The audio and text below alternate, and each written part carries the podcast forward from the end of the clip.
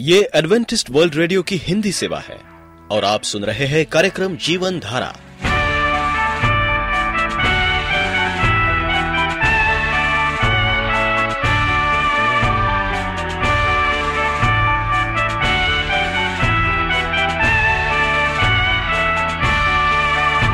कार्यक्रम जीवन धारा सुनने वालों को मैं स्मिता और मैं अमित। हमारा प्यार भरा नमस्कार। एडवेंटिस्ट वर्ल्ड रेडियो की हिंदी सेवा में हम आपका स्वागत करते हैं। श्रोताओं, आइए, आज प्रसारित होने वाले कार्यक्रमों की जानकारी दे दें।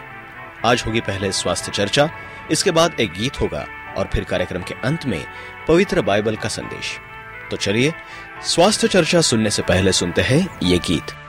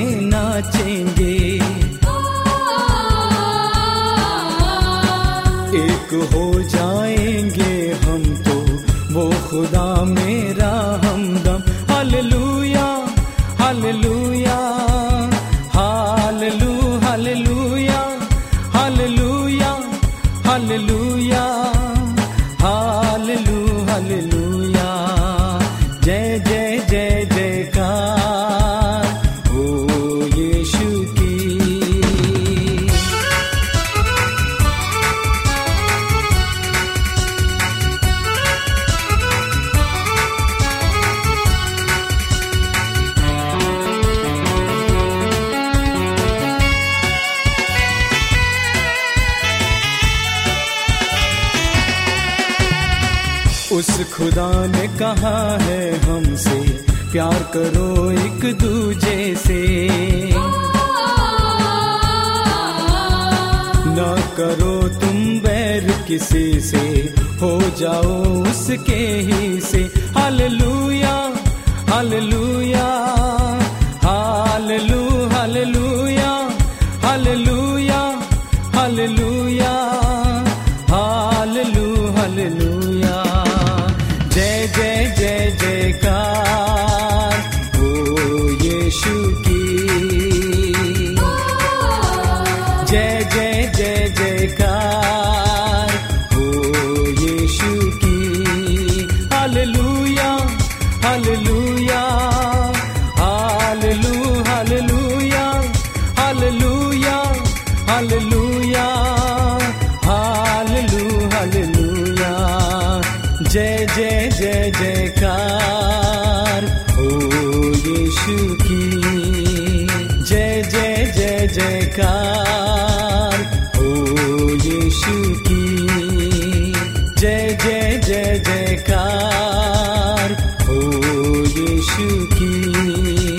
जय जय जय, जयकार। हो यीशु की। जय जय जय, जयकार। हो यीशु की। प्यारे बच्चों, सुनती आंटी की तरफ़ से आपको नमस्कार। आज हम शिष्य की पोटली नामक कहानी सुनेंगे। एक शिष्य ने अपने गुरु से दीक्षा ली और उपासना में लग गया। कुछ दिनों के बाद वह गुरु से बोला, गुरुदेव, दीक्षा तो मैंने ले ली, किंतु न जाने क्यों मेरा मन शांत नहीं रह पाता। ना ही आराधना में लग पाता है। गुरु ने शिष्य को ध्यान से देखा उन्होंने अंदाज़ा लगा लिया कि उसका मन एकाग्र क्यों नहीं हो पाता है। वह उसे देखकर बोले, सच कहते हो, वत्स, यहाँ तो ध्यान लगेगा भी नहीं। यह जगह ठीक नहीं है। चलो कहीं और चलकर साधना करते हैं। शायद वहाँ ध्यान लग जाए। हम आज ही सूर्यास्त के बाद यहाँ से कहीं और चलेंगे। यह सुनकर शिष्य शाम के समय गुरु के साथ वहाँ से दूर चल पड़ा। गुरु बिल्कुल खाली हाथ थे, लेकिन शिष्य के पास एक पोटली थी, जिस पर बार बार उसका ध्यान लगा हुआ था। गुरु शिष्य की नज़रों को लगातार परख रहे थे। एक जगह नदी देखकर उन्होंने अपने शिष्य से कहा, बहुत प्यास लगी है, जरा पानी तो लेकर आना। गुरु का आदेश सुनकर शिष्य पोटली को साथ लेकर पानी लेने के लिए जाने लगा तो गुरु बोले, अरे, ये पोटली लेकर क्यों जा रहे हो? अगर पानी में डूब गई तो? इसे मुझे दे जाओ। संकोच के साथ शिष्य ने पोटली को गुरु के पास थमा दी और नदी की ओर मुड़ गया। तभी उसे नदी में कुछ फेंके जाने की आवाज़ आई। उसने देखा कि उसकी पोटली पानी में तैरती जा रही है।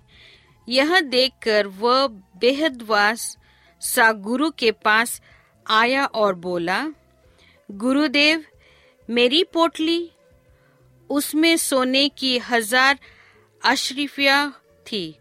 इस पर गुरु मुस्कुराकर बोले, वत्स, तुम्हारा मन एकाग्र इसलिए नहीं हो पाता था क्योंकि ध्यान करते समय तुम आशरफियों के लोभ से घिरे जाते थे। अब हम यही चलते हैं जहाँ से आए हैं। अब तुम वहाँ भी एकाग्र होकर ध्यान कर पाओगे। यह सुनकर शिष्य लज्जित हो गया। दोनों वापस लौट आए। आप एडवेंटिस्ट वर्ल्ड रेडियो का जीवन धारा कार्यक्रम सुन रहे हैं। यदि आप पत्राचार द्वारा यीशु के जीवन और उनकी शिक्षाओं पर या फिर स्वास्थ्य विषय पर अध्ययन करना चाहते हैं तो आप हमें इस पते पर लिख सकते हैं। हमारा पता है। वॉइस ऑफ़ प्रोफेसी ग्यारह हेली रोड नई दिल्ली एक एक शून्य शून्य शून्य एक इंडिया। प्रिय रेडियो मित्रों, प्रभु यीशु मसीह के मधुर और सामर्थ्य नाम में आपको भाई मॉरिस माधो का नमस्कार। मित्र, बाइबल कहती है, वचन में सामर्थ है, परमेश्वर के वचन में सामर्थ है। भजन संहिता आठ दो में लिखा है, तूने अपने बैरियों के कारण बच्चों और दूध पियो के, द्वारा सामर्थ की नींव डाली है ताकि तू शत्रु और पलटा लेने वालों को रोक सके।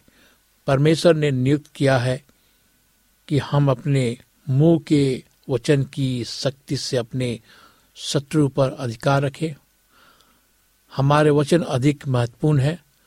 हमारी सोच से परे प्रभावशाली है।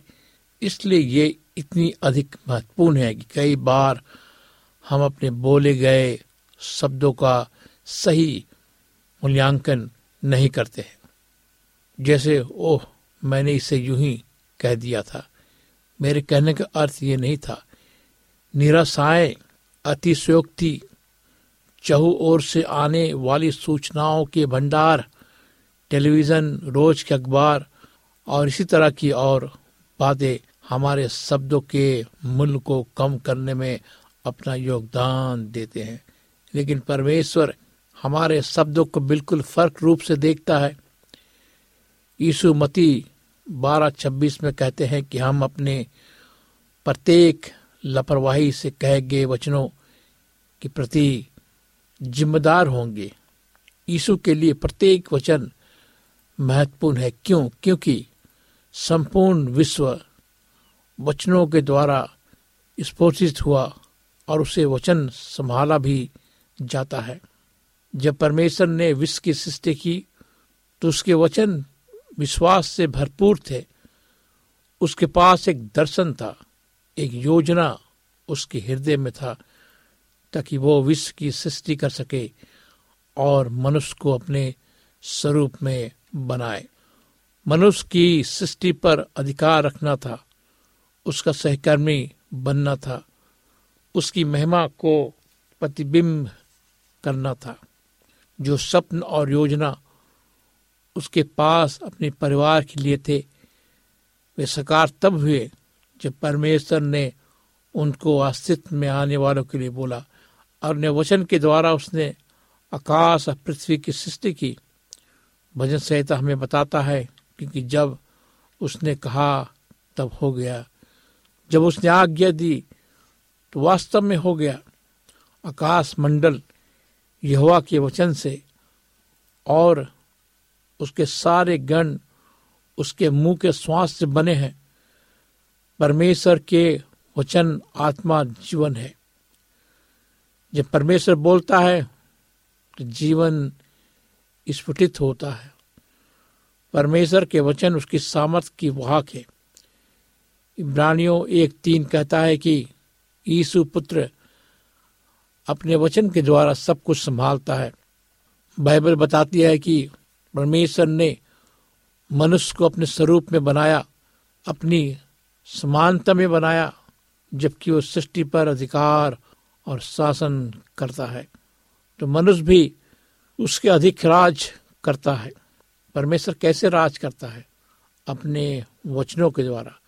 मनुष्य को कैसे राज करना है वचनों के द्वारा? इस कारण से हमारे शब्द अत्यंत महत्वपूर्ण है। हम जितना सोचते हैं, उससे कहीं अधिक ज़्यादा महत्वपूर्ण है। दूसरा ग्रंथियो चार तेरह कहता है, मैंने विश्वास किया, इसलिए बोला। उसी विश्वास की आत्मा के द्वारा हमने विश्वास किया और बोला। आपकी वाणी आपके विश्वास पर अधिक आधारित है। जितना आप अनुभव भी ना करते हो, यहाँ इस पृथ्वी पर विश्वास के द्वारा हम प्रार्थनाओं को उत्तर, आचस कर्म, बदली परिस्थितियाँ और आक्रमणों पर विजय को प्राप्त करते रोमियो बारह तीन। लेकिन विश्वास अक्सर सक्रिय नहीं होता। जब विश्वास कार्यशील होता है तो ये परमेश्वर की सामर्थ को स्वतंत्र करता है और आश्चर्य कर्म होते हैं। परमेश्वर की सामर्थ तब स्वतंत्र होती है जब आप अपने मुँह से विश्वास तथा संपूर्ण हृदय कायरता के द्वारा परमेश्वर के उस किसी भी विषय पर जो कुछ वो कहता है, जबकि वो वर्तमान में अदृश्य होता है, उसका अंगीकार करते हैं। जब किसी आवश्यकता समस्या, विशेष परिस्थितियों के बारे में परमेश्वर आपको अपने वचन से परिपूर्ण करता है। तो एक कायलता उभर कर आती है। वही होगा जिसा परमेश्वर ने कहा है। इब्राहिम के पास ऐसी कायलता थी, जहाँ तक कि उसका शरीर, उसकी परिस्थितियाँ, उसके मित्रगण, उसकी पत्नी, सबने यही कहा कि उसका पुत्र होना असंभव है। लेकिन उसे मालूम था उससे एक पुत्र की प्राप्ति होगी। उसको मालूम था, जैसे परमेश्वर ने कहा कि उसी का अनुसार होगा। यहाँ तक कि परिस्थितियाँ विपरीत दिशा में जा रही है और न विश्वासी होकर परमेश्वर की प्रतिज्ञा पर संदेह किया, पर विश्वास में दृढ़ होकर परमेश्वर की महिमा की।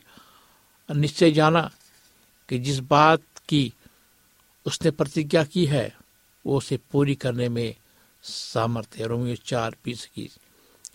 मित्रों, जब परमेश्वर बोलता है, उसकी प्रतिज्ञाओं पर में विश्वास पड़ता है। हृदय में विश्वास इस बात को कायल करता कि जैसा परमेश्वर ने कहा, वैसा ही होगा। हृदय की बेपूरी के अनुसार मुँह से वचन निकलेंगे। लेकिन पौलुस दूसरे ग्रंथियों चार तेरह में कहता है कि मैंने विश्वास किया, इसलिए मैंने बोला। हम किसके बारे में बोलते हैं? पत्रस, पहला पत्रस चार ग्यारह हमें कहता है कि कोई बोले तो ऐसा बोले, मानो परमेश्वर का वचन है, हम वो बोलते हैं परमेश्वर का वचन कहता है। जब हम ऐसा करते हैं तो विशेष परिस्थिति में परमेश्वर की प्रतिज्ञा समर्थ के साथ प्रभावित होती है। जब परमेश्वर का वचन हमारी जीव में होता है तो उसकी अस्मित सामत आशीष कर्म करती है। रोमियो दस दस कहता है, क्योंकि धार्मिकता के लिए मन में विश्वास किया जाता है, उद्धार के लिए मुँह से अंगीकार किया जाता है। जिस तरह से आप ने परमेश्वर के राज में प्रवेश किया, उसी प्रकार आप उसमें आगे बढ़ते रहेंगे। होठों की अंगीकार उद्धार के लिए परमेश्वर की सामर्थ्य को प्रभावित करता है और इसमें छुटकारा सुरक्षा चंगाई, शांति, सब कुछ शामिल है। उद्धार का अर्थ ही है। हम से प्रत्येक के जीवन में समस्याएँ, कठिनाइयाँ पाई जाती है। शैतान के जलते हुए तीर सब ओर निशाना लगाते हैं। जो कठिनाई आती है, तब ये अक्सर इसलिए होता है कि शैतान हमारी कठिनाई के बारे में बताकर हमें प्रलोभन देता है। इसके अलावा हम परमेश्वर जो कहता है, उस पर ध्यान दे, जो वास्तव में समाधान है। मेरे दोस्तों, शैतान जानता है कि जीवन में हमें राजा की तरह राज करने के लिए बुलाया गया है। और हम अपने वचनों के द्वारा अपने परिस्थितियों पर राज कर सकते हैं। इसलिए वो अपने मुँह को अविश्वास, संदेह, निराशा, भय, रोग, घृणा ईसा और आलोचना से भरना चाहता है। अगर इसका प्रयोग लगातार आपके जीवन में किया जाएगा तो ये परमेश्वर की सामर्थ्य को बाँध देगा और आप शैतान को अवसर और आज्ञा देंगे कि वो आपके आस पास उपरोक्त बातों को बनाए। यह आपके वचन की सृजन शक्ति को जानता है।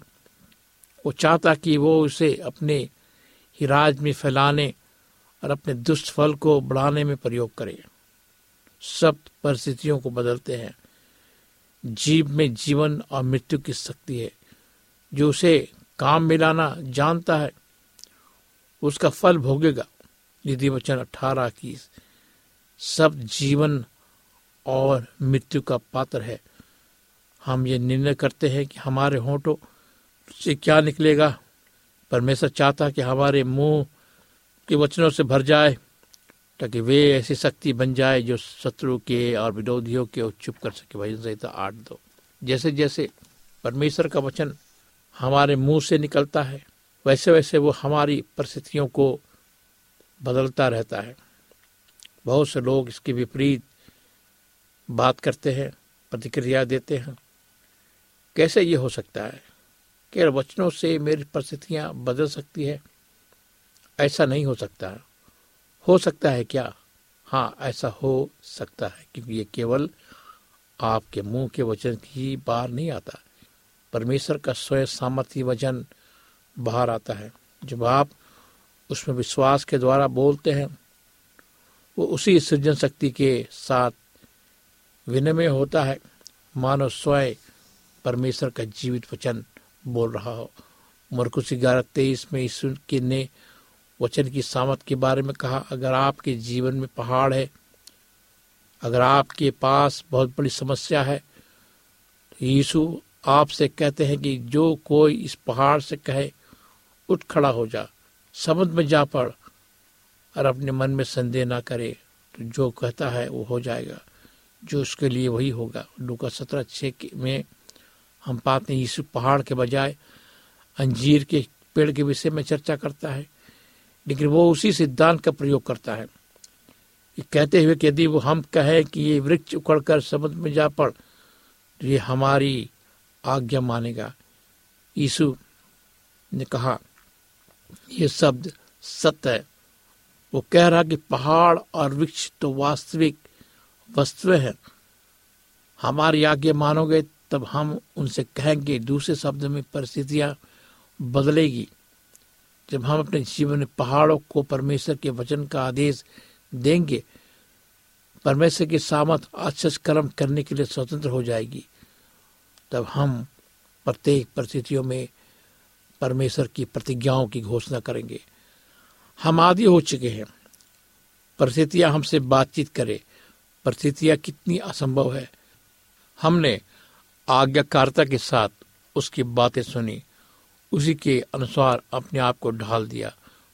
परंतु यीशु आपको आमंत्रित करते हैं कि आप वातावरण में परमेश्वर के वचन को बोले और वो हमें इस बात का अवशासन देगा कि वे आप क्या आज्ञा मानेंगे। क्यों? क्योंकि विश्व परमेश्वर के वचन के द्वारा सिरजा गया, संभाला गया। उसका वचन परिस्थितियों को बदलने में शक्तिशाली है।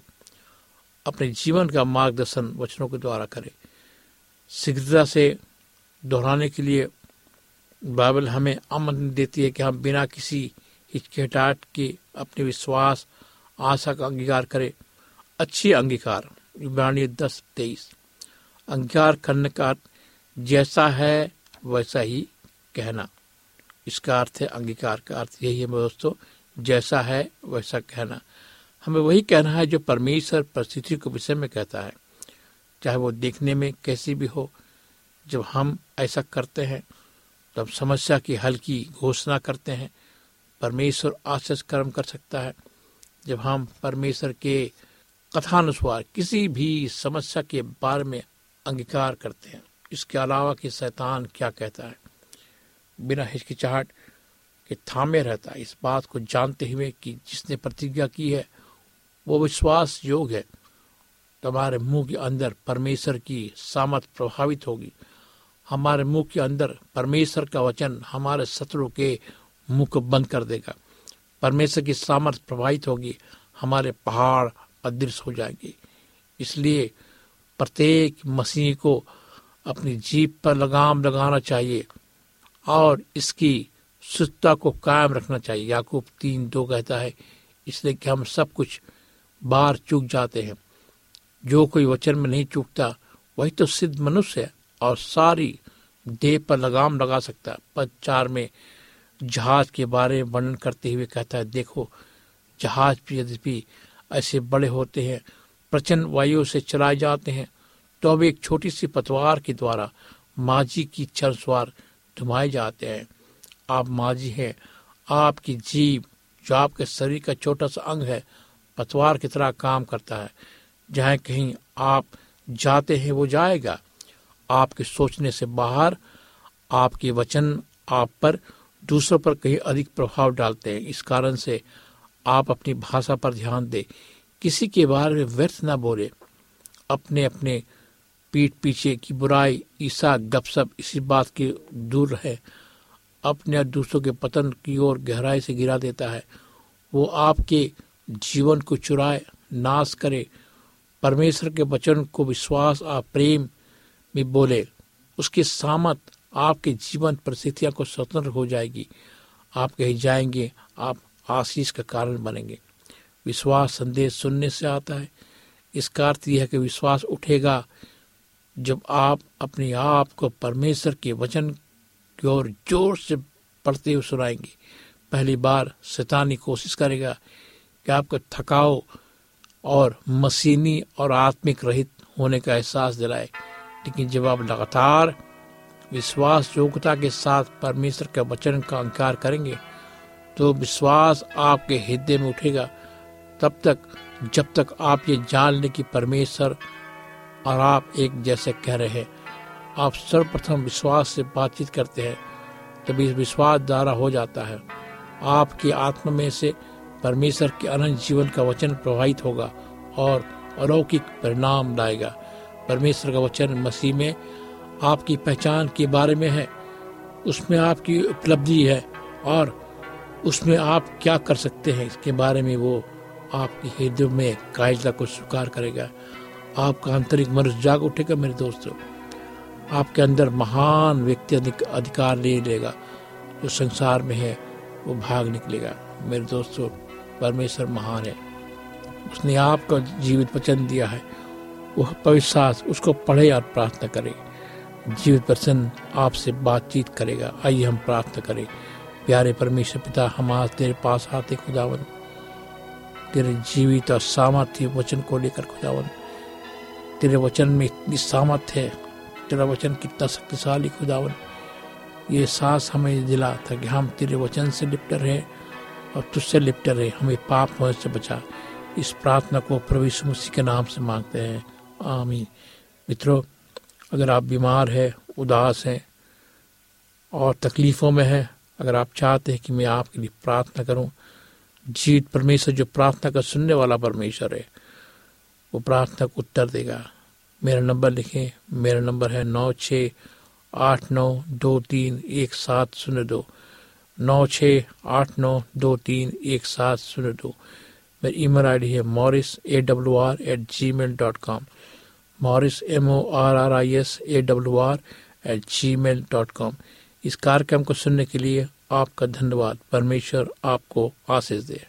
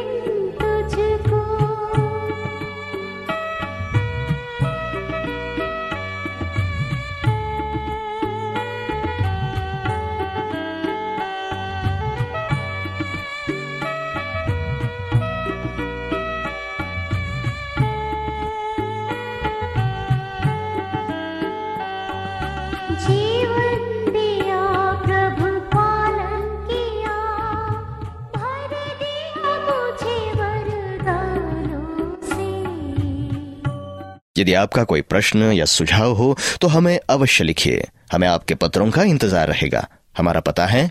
कार्यक्रम Jeevan Dhara Adventist world radio post box सत्रह पुणे चार एक एक शून्य शून्य एक महाराष्ट्र इंडिया पता एक बार फिर नोट कर ले।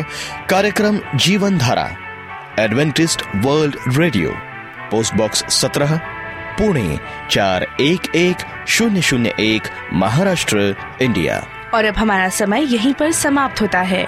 इसी समय इसी मीटर बैंड पर आपसे फिर भेंट होगी। तब तक के लिए मैं स्मिता और मैं अमित हमें आज्ञा दीजिए। प्रभु आपको आशीष दे।